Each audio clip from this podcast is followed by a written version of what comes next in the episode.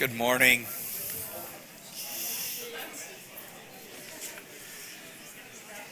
All right. How are you all this morning?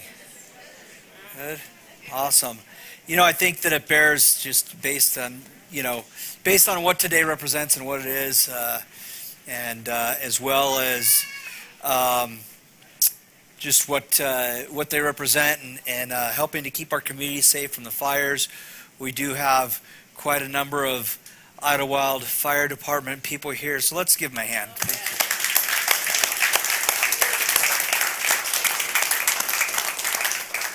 Thank you guys for all you do. You just really are, um, I think, embody in a physical way what Jesus is about in so many ways. Um, in fact, saw Brett yesterday. Nicholas decided that he was going to split his head open, so um, that was that was fun. But uh, Brett, Brett and Nicholas know each other well now, so they see each other all the time. Um, but if you if you uh, need a Bible, please put your hand uh, up in the air. If you don't have one with you, um, we'd love to uh, hand one to you. If you don't have one at home or access to one easily, please keep the one we give you. That's a gift from us. We want everybody to have the Word of God handy and accessible and read it regularly. Martin Luther said, "The authority of Scripture is greater." Than the comprehension of the whole of man's reason. So, uh, certainly would love to have you guys have the Word of God and take it with you if you need it. Um, if you would turn to Luke chapter 8, and as we go there, I, certainly we all know today is a very special day. Um, the New York Jets will be taking on the Ravens, and Um, actually, to tell you the truth, I think it'd be great if both New York teams, the Jets and the Giants, won today, just in honor of that city. Um, I remember uh, 21 years ago um, showing up in New York City, and every year I wake up on September 11th, and I have to say that's one of those things that just doesn't get easier. So we'll continue to pray for all of our first responders, allow that to be an opportunity to remember them in our prayers and uh, the continued pain that, you know, that will never end for a lot of people. Um, and so, yeah, just wanted to bring that up. Luke chapter 8, verse 16. By the way, uh, before we get started, I probably should preface it with uh, the message today is probably rated like IBC 13. So just to be, take that for what it's worth. Some information there that uh, is important. We should all know, but careful. So uh, Luke 8, verse 16. No one after lighting a lamp covers it with a jar or puts it under a bed but puts it on a stand so that those who enter may see the light. For nothing is hidden that will not be made manifest, nor is anything secret that will not be known and come to light. Take care then how you hear, for the one who has, more will be given, and from the one who has not, even what he thinks he has will be taken away. Verse 19 Then his mother and his brothers came to him, and but they could not reach him because of the crowd, and he was told, your mother and brothers are standing outside desiring to see you. But he answered them, My mother and my brothers are those who hear the word of God and do it. Our merciful and wise God, we thank you for waking us this morning that we may have yet another day to worship and to honor you with one another and with your bride around the world. Let our lights so shine that the world may see the truth of the gospel and the goodness of our Lord Jesus. God be present with us this morning as we examine your word. May the truth be illuminated in our lives as you speak to us. Reveal to us changes that you desire for us and cultivate in our hearts those changes that they may be made reality. Show us who you are and prepare us to receive that which you have for us this morning. God, we ask that your Spirit would reveal to us your truth through the Scriptures. We give this time over to you and open our hearts to hear your voice in the name of our Lord Jesus. Amen. Well, when I was in high school in Temecula, uh, there really was not much to do in our free time. If you remember Temecula in the 90s, there wasn't much there.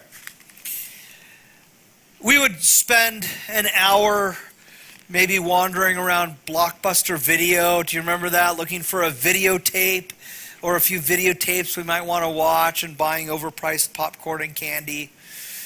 Sometimes we would take our vehicles that were not designed for it off roading in places we were not supposed to go. Um, we would sometimes we just have to leave Temecula. We'd go to the drive-in theater in Oceanside. Do you remember that? There's a uh, during the day it's like a swap meet. It's right under the final approach to to Oceanside Airport, and there's this drive-in theater there. And what we would do is we would pack everybody in the trunk of the car, and so it looked like it was just a couple on a date, and then six of us would get to see the movie. But here's the thing: we only paid for two. You know, like thieves, right? We, we, I, have I've long since repented of these youthful sins, but one of the things we used to do was just to wander around aimlessly. Did anybody do that when you were a teenager? You had a car, you couldn't be home, and you just had to wander aimlessly.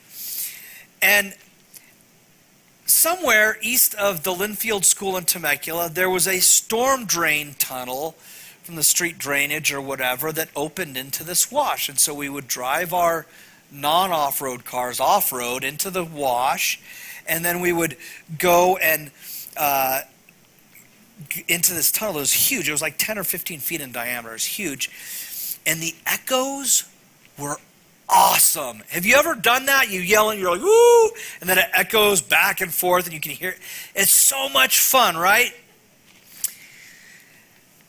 And so here's the thing, it was really long, and as you go, you know, you after the second curve in that tunnel, it's just pitch black in there. There's no light. And so we thought ahead and brought flashlights with us. Well, some of us brought flashlights with us. And the funny thing to do was all the flashlight people would kind of quietly congregate together. And we'd look ahead to see what was ahead, and then we would shut the flashlights off and take off running. And all the people that didn't have flashlights were just stuck because they didn't know what they were going to slip on or trip on, right? And so they the best, the best was when you get to the if you could get to a curve and then go around the corner and then turn your flash, that flashlights on and then your friends are just stuck there in the dark having to feel their way around. And no, we didn't go back after them. That was right. Um, that we were mean to our friends. That's what you do when you're a teenager, right? I mean, it's their fault for wandering a mile into a storm drain without a flashlight, isn't it? And yes, this happened on more than one occasion, several times, in fact. And you know what? They still did not bring flashlights. It was so much fun to mess with our friends. Well, back in Jesus' day, they didn't have flashlights, they had lamps. Um, and these little lamps, it was like a little clay vessel, like a saucer with an end pinch. There would be like a, a wick that would come out and then just kind of float inside of this vessel. Um, so you can see that. Uh, looks kind of like a little genie lamp, right? Um, and and it was a little more complicated to light than just flipping a switch. So you probably didn't mess with people by blowing it out. Um, and, and, so as we look at this passage, I want you to imagine like the darkness, the pitch blackness of being like in this tunnel, right? And then this little light that would expose everything for you. Imagine this lamp as Jesus teaches the disciples. Verse 16. Luke 8, 16.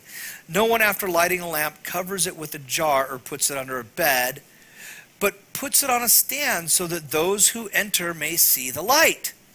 So we know what the lamp was, kind of like this little genie lamp. The genie pops out and gives you wishes.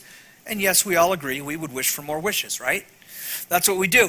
Of course, there's no such thing as genies, in case you think I actually believe that. But uh, the, the, these are real lamps, and they don't have genies in them. They have oil, and it's usually olive oil. And the flame would be more than just a little candle flame. It would be fairly, relatively bright, but it's still small. And Jesus, in this context, makes a nobody does that comment, right? He makes a statement nobody does that. There are things that nobody does, right? We, we, we know that. You just don't do it because it would be foolish. Okay, we live in 2022. We've been through things and television shows where somebody does what nobody does. Like the no clear thinking individual ever. One of those shows I can't even name in church, right? That's and probably not even most of the stunts. There's a couple of mild ones like the guys they would stand in the front of a wood chipper as their friends, like the, the outlet of the wood chipper, as their friends threw butterball turkeys into it. Nobody does that except those guys, right? Or the urban kayaking where they would take get all dressed up to go kayaking and take their kayaking and uh, kayaks in front of a large building to try to kayak down or just a busy flight of stairs to kayak down right? Like nobody does that except those guys and the 14 year old boys trying to emulate them. But but Jesus says nobody lights a lamp and then covers it with a vessel. Nobody does that it was, it was kind of a form of satire. People would chuckle at the image of going through the trouble of filling, and olive oil was super expensive, filling this lamp with olive oil. It's like gas, right? It's like $47 a gallon. But it, you know, would fill that up and then light it and then cover it up. That would be absurd. Nobody does that, right? And not only would be wasting very valuable olive oil and wick, not to light up the room, but you would also probably snuff out a flame that took some effort to light. Now, the second piece of satire Jesus uses is even more ridiculous. Nobody lights a lamp and puts it under a bed. We live in Idyllwild. We are familiar with fire.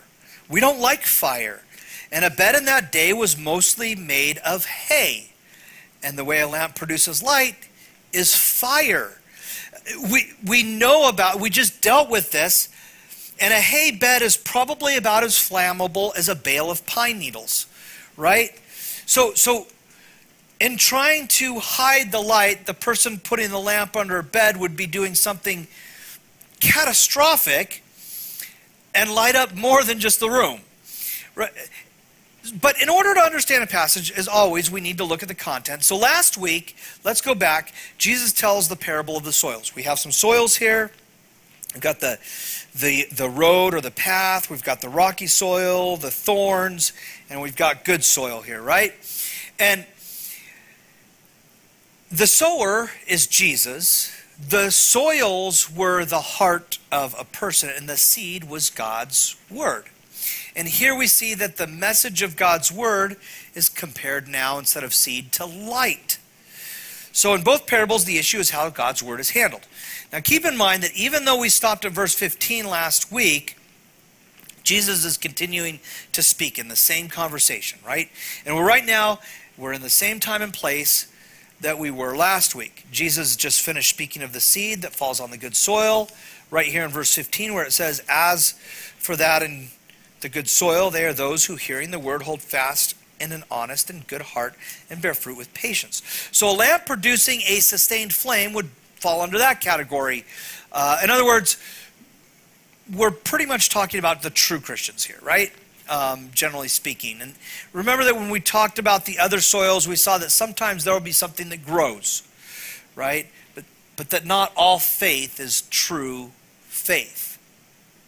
So in this section, we can safely assume that Jesus is continuing on with the seed that fell into the good soil, which is the heart that God has, uh, or the, rather that has been genuinely transformed by God. So in, those of us who have repented of our sins, we've placed our faith in Jesus, we're the elect, uh, and this is speaking of us and how we respond to the light that we have in Christ. We, we have that light. Right? John, John 1, verse 9. The true light, which gives light to everyone, was coming into the world. He was in the world, and the world was made through him. Yet the world did not know him. He came to his own, and his people did not receive him. But to all who did receive him, who believed in his name, he gave the right to become children of God, who were born not of blood, nor of the will of the flesh, nor of the will of man, but of God.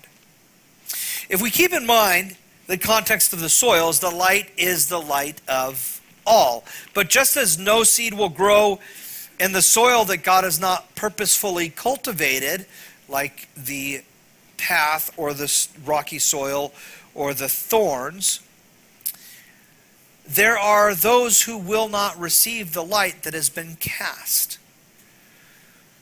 For those who receive the light, we would be foolish to hide it. Nobody does that, right? Either we would shield the light and minimize its effect, become a weak shell of a Christian that doesn't understand or give God's grace very well. Those are like the ones that they they keep their faith quiet. They they like their churches small and exclusive. They don't they don't invite anybody. They rarely share their faith or invite their neighbors to church. Their coworkers know they're Christians, but they don't really know what that means. In fact, they don't even know about them because they don't really hang out a lot with people who are not Christians. They like to isolate themselves. Or then you've seen these kinds, they barely show up in church. They do everything they can to avoid looking like a stereotypical evangelical. People might know that they're Christians, but they, they really can't tell the difference between those Christians and anyone else except that they might go to church here and there and they claim to be a Christian. These guys are cool. They party harder than their, their non Christian friends, and they often wind up with catastrophic consequences to stupid sins because they've no accountability with other Christians. I have a friend who led a he actually led a ministry and he was kind of like that. And I would I would observe this. His non-Christian friends that he was supposed to be ministering to in the context of his ministry were the ones that had to give him biblical counsel about his stupid sins. Like, he pretended to be shining his light, but he had to hide a lot of it to cover up for his sin. And like putting a fire a, under his bed made of hay, the results were catastrophic. Thank you so much.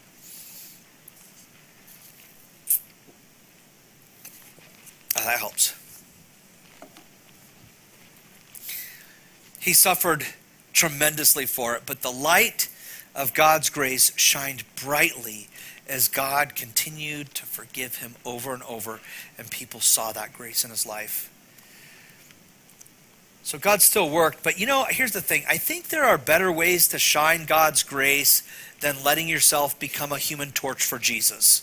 Right? Like it's much more pleasant when God uses our obedience to work than it is for him to work through our rebellion right? So, some of us have learned that lesson. I had one guy tell me some time ago, he doesn't even try. He goes, I, he goes, I'm just the kind of person God has to teach the hard way. You sure you don't want to try a different road, fella? Like, it's not fun. The ESV Study Bible has a great quote. It says, Gospel proclamation and gospel ministry in this age are like a lamp that illuminates and drives away dark areas of sin before the final judgment. Do you remember that one time when Adam and Eve sinned back in Genesis? Right? They ate the fruit from the tree that God had told them not to eat from. What was their first response? They hid. They hid. Genesis 3, verse 6.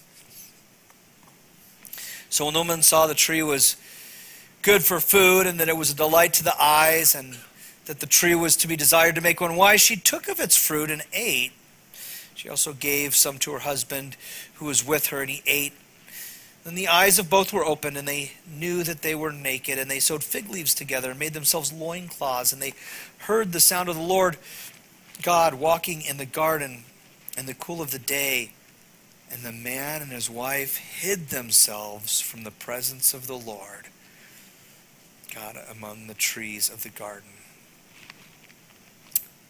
Sin produces a natural instinct to hide, doesn't it? Uh, it, and it's because we know that the light exposes our sin. And there are probably a number of us today here who are having trouble sometimes showing up to church where the gospel is preached because the gospel is light. Maybe some have backed out of serving in the church. People maybe who have hid themselves from the light by coming up with some reason why they cannot be in fellowship with the people of the light, the people of the gospel.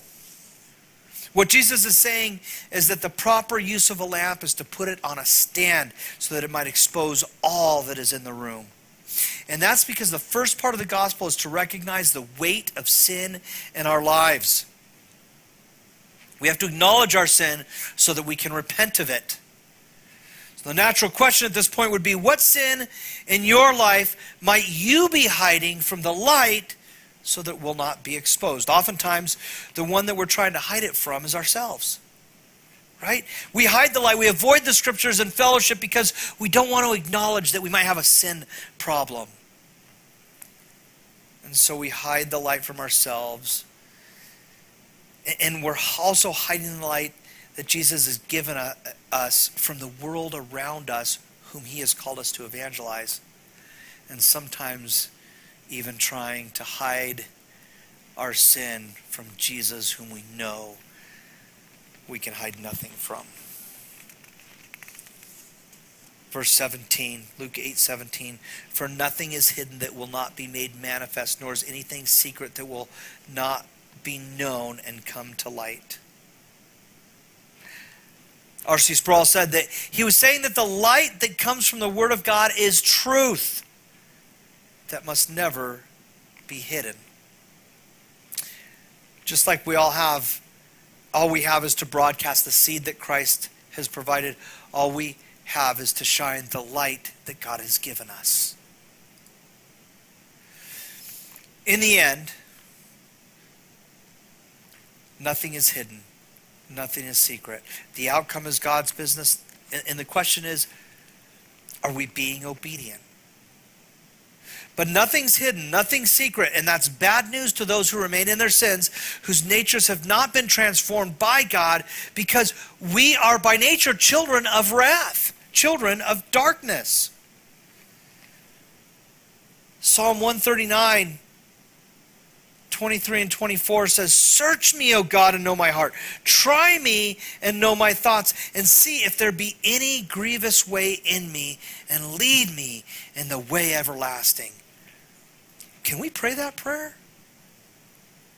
Because that's the prayer of a regenerate person. That's the prayer of someone whose heart has been cultivated by God like the good soil in which the seed will grow and produce good fruit.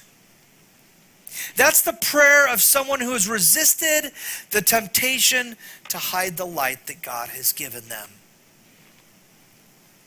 Moving to verse 18 in Luke chapter 8. Take care then how you hear from one who has, more will be given, and from one who has not, even what he thinks he has will be taken away. Take care how you hear. So God is sovereign. And God, only God, has the authority and power to change a human heart, and only He can decide who He is going to cultivate. But trusting God's sovereignty in salvation does not absolve anybody from the responsibility to either repent of their sin or receive the due penalty for their sin. More detailed reading of the text would be watch how you are heeding. The word translated you, for example, is the Greek word for the Southern English contraction y'all. Right? So we might translate the passage, y'all be careful how you hear now in the context of the passage, the hearing is something also that they're actively doing. So it's like when we say to our kids, listen to me. We're shaking them, right? No, don't shake them. Don't shake your kids. Um, but listen to me. We mean oh, obey the words that you are hearing us communicate to you. So, so hearing has to do with obedience. Be careful how you are all hearing. What kind of soil can obey? In light of the previous section, we still have to recognize our utter dependence on God to save us and cause our faith to persevere because that good soil has to be purposefully cultivated for its purpose, right? Only the good soil can obey. 1 Corinthians 3 7. So neither he who plants nor he who waters is anything, but only God who gives growth. So we see God acting in our sanctification too, not just the justification. Those are both two pieces we can consider within salvation. Only the soil which has been cultivated by God can the seed grow to maturity in. Similar principle applies to the light. The light is not some secret thing that's hidden. For those, those of us whose sin is exposed by the light and are held captive to the Word of God, we will receive and give yet more light. But for the ones who think they have light and yet have attempted to keep something in their lives from being exposed, by hiding from the light, not only will they remain in spiritual poverty, but will become that much more impoverished in God's kingdom.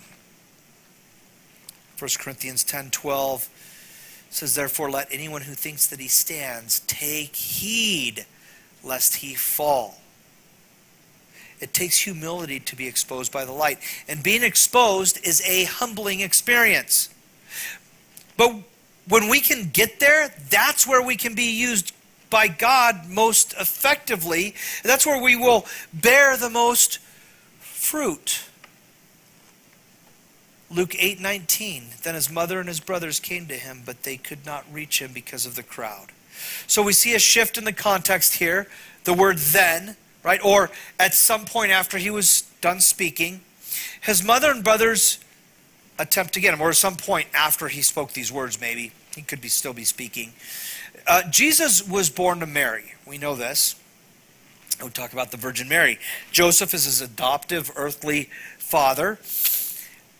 And I, listen, I, I struggle to be a good dad oftentimes. Some of you guys can identify with that because I have great kids right? I, I've got a lot to live up to to be a great dad for them. Can you imagine the pressure Joseph must have been under raising Jesus, the Son of God? Like, oh yeah, he's a great kid, isn't he? Wow, right? Now I want to I want to briefly address an old idea here about Mary there, there may be some of us who have, uh, some experience with Roman Catholic doctrine, and there's this idea within the Roman Catholic Church that Mary remained a virgin perpetually, forever. And, that idea came long before some of the more, more recent Marian dogmas, like the Immaculate Conception, and, and like that she is somehow a co redemptress with Jesus. Um, this one here really shouldn't have any real consequence to our Christology or our understanding of salvation, that it comes by grace alone, through faith alone, in Christ alone.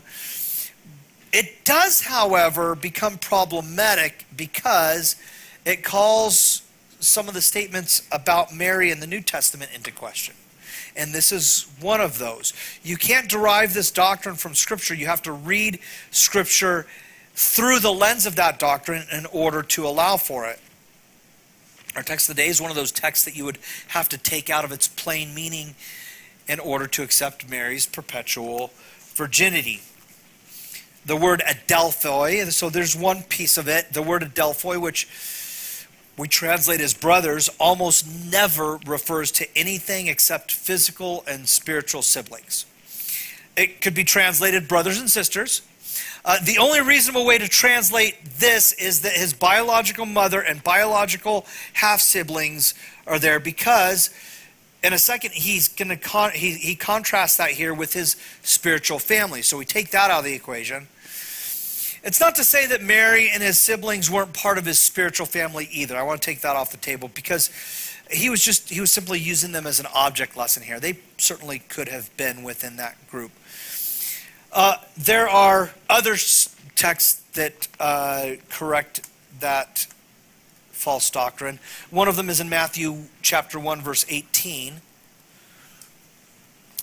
Ma- chapter, Matthew chapter 1, verse 18 through 25 it says, Now the birth of Jesus Christ took place in this way. When his mother Mary had been betrothed to Joseph, before they came together, she was found to be with child from the Holy Spirit.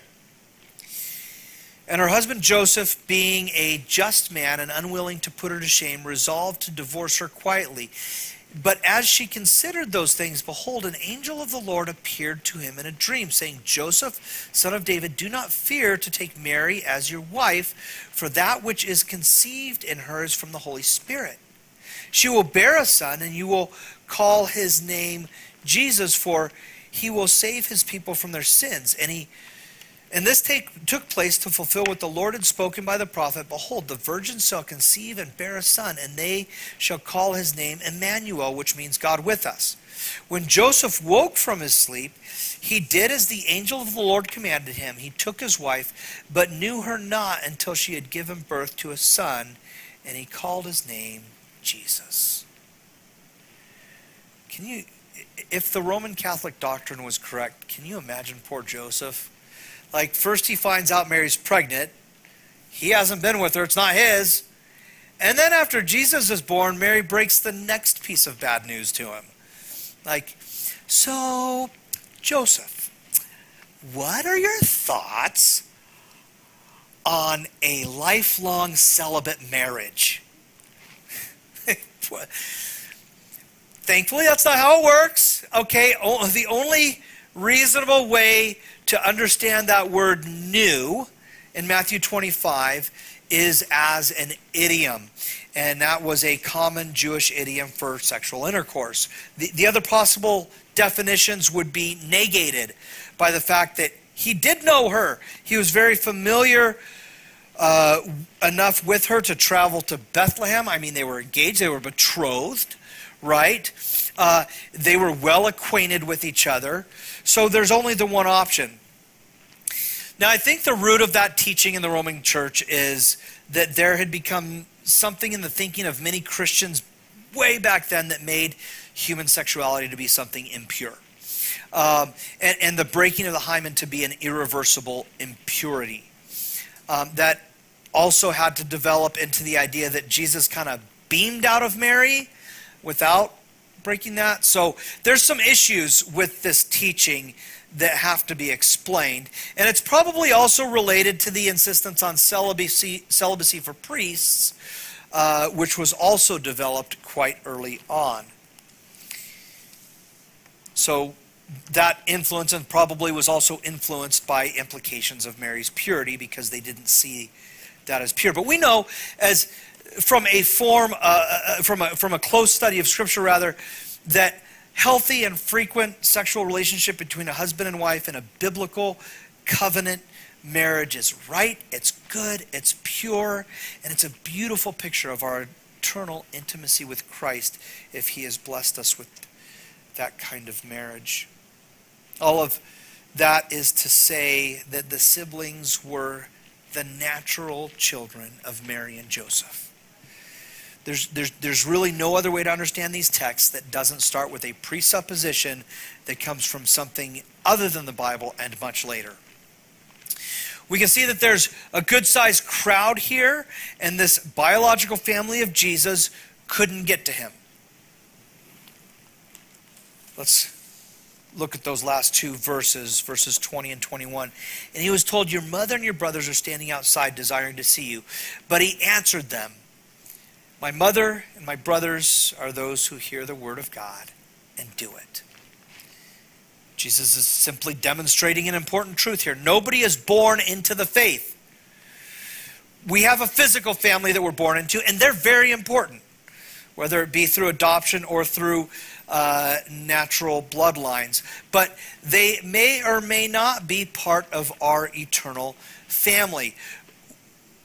We are going to be with our eternal family way longer. Back then, the people did not have the same robustly individualistic values that we have today. It was all about the community. And, and, and, you identified with what you were born into. Nobody really dealt with the idea of choosing to believe something. That wasn't even something that would come to their minds, really. Uh, you believe because that's your heritage. Some time ago, I had the opportunity to talk to an Amish guy uh, when we lived out there in uh, Western New York, and I asked them about their lifestyle and, and worldview. And uh, this was a rare privilege because they tend to avoid being that candid with what they call the English, which would be all of us. Uh, I asked if he enjoyed their lifestyle. I mean, there are some things, they're very simple. They have no electricity, which is already a problem because if you have no electricity, you have no Sunday ticket. Um, and there's no football. So, but anyhow, um, they have no electricity. Everything's simple. They don't use cars. They don't use any of that. These guys, I, I mean, I've literally seen them like behind teams of horses with these big plows that they pull. It's just incredible. Um, it's a simple life, but very hard life. And I asked if he enjoyed it, and he said he never really thinks about whether or not he likes it. Uh, it just, it's just how they've always done it, and that's good enough for him to accept it. It never occurred to him to think outside of that context. And that's the kind of the way that the culture was in the first century among Jews. So Jesus kind of breaks from the that worldview here. Notice he doesn't say that Mary and his siblings are not part of his spiritual family. He just widens the lens and says that those who hear and obey him are his family. That hearing is still emphasized, like we saw last week. Uh, for example, verse 10, Luke 8:10, "To you it has been given to know the secrets of the kingdom of God, but for others they are in parables, so that seeing they may not see, and hearing they may not understand." David Garland said, "The purpose of teaching via a parable is not to obscure the truth and prevent people from understanding. Its purpose is to disclose whether hearers are truly receptive to the teaching." In fact, Isaiah, speaking of his um, speaking of his vision, this is in Isaiah chapter 6, he says this in verse 8. And I heard the voice of the Lord saying, Whom shall I send, and who will go for us? And then I said, Here I am, send me. And he said, Go and say to this people, Keep on hearing, but do not understand. Keep on seeing, but do not perceive.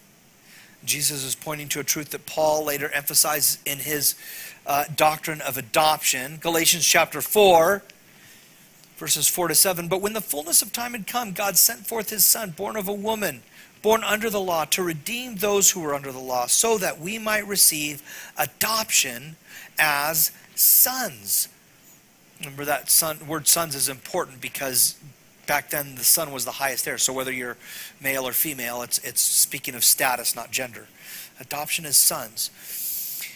And because you are sons, God has sent the Spirit of His Son into our hearts, crying, Abba, Father. So you are no longer a slave, but a son. And if a son, then an heir through God.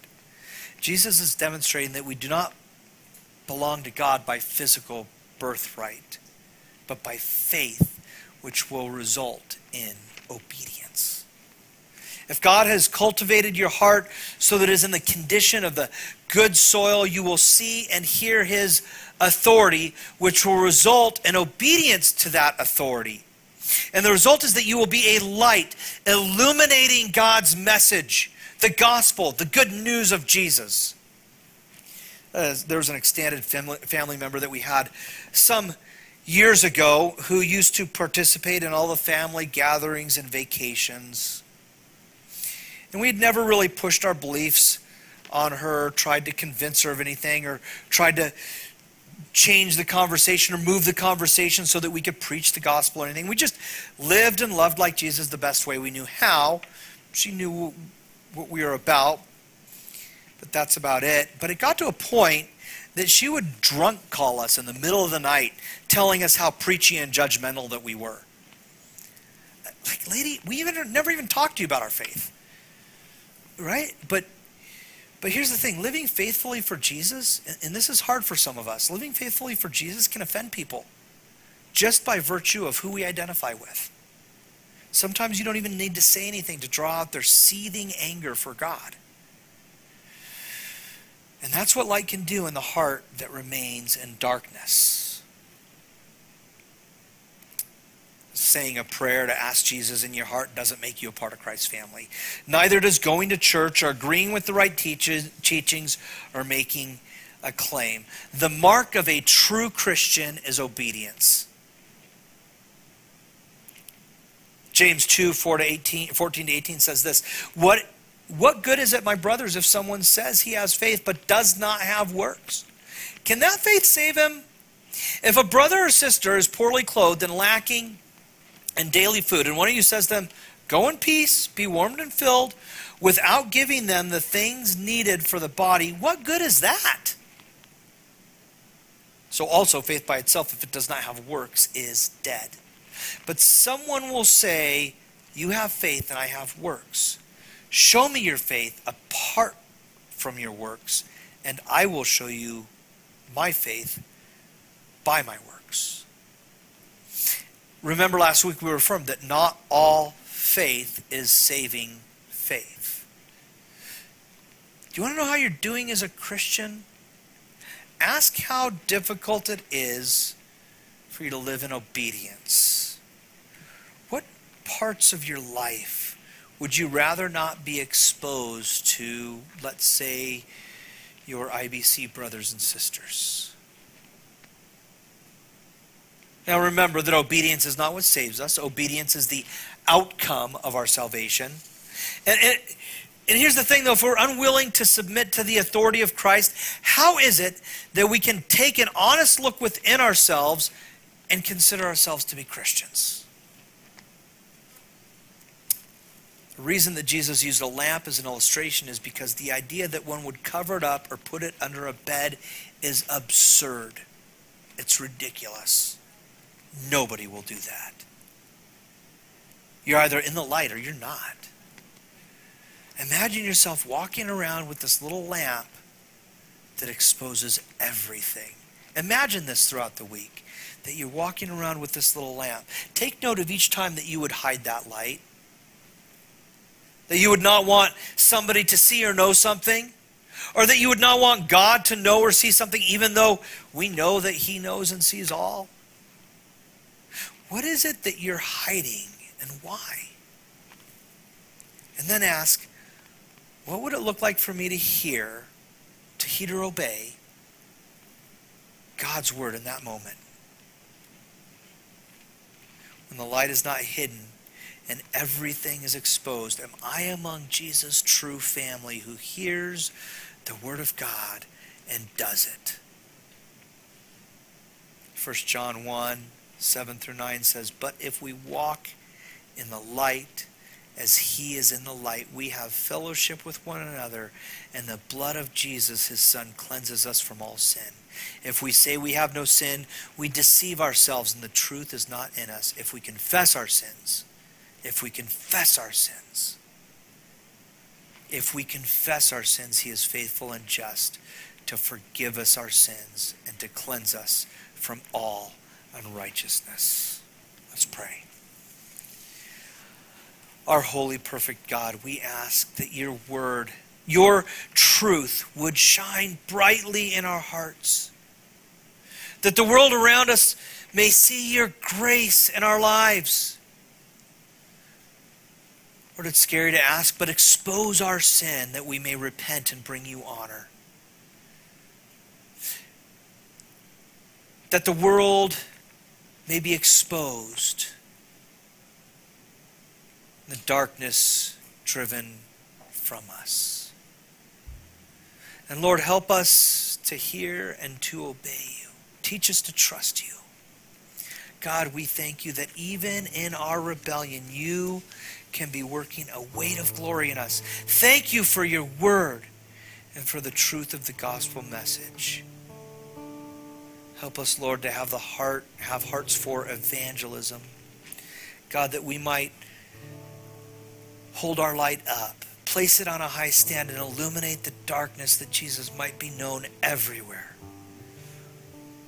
Help us, O oh God, to resist sin and temptation. Deliver us from the evil one and fill our lamps with oil so that we might be like Jesus, the light of the world. God, we surrender our week to you. We prepare we ask that you would prepare us for the mission field that is before us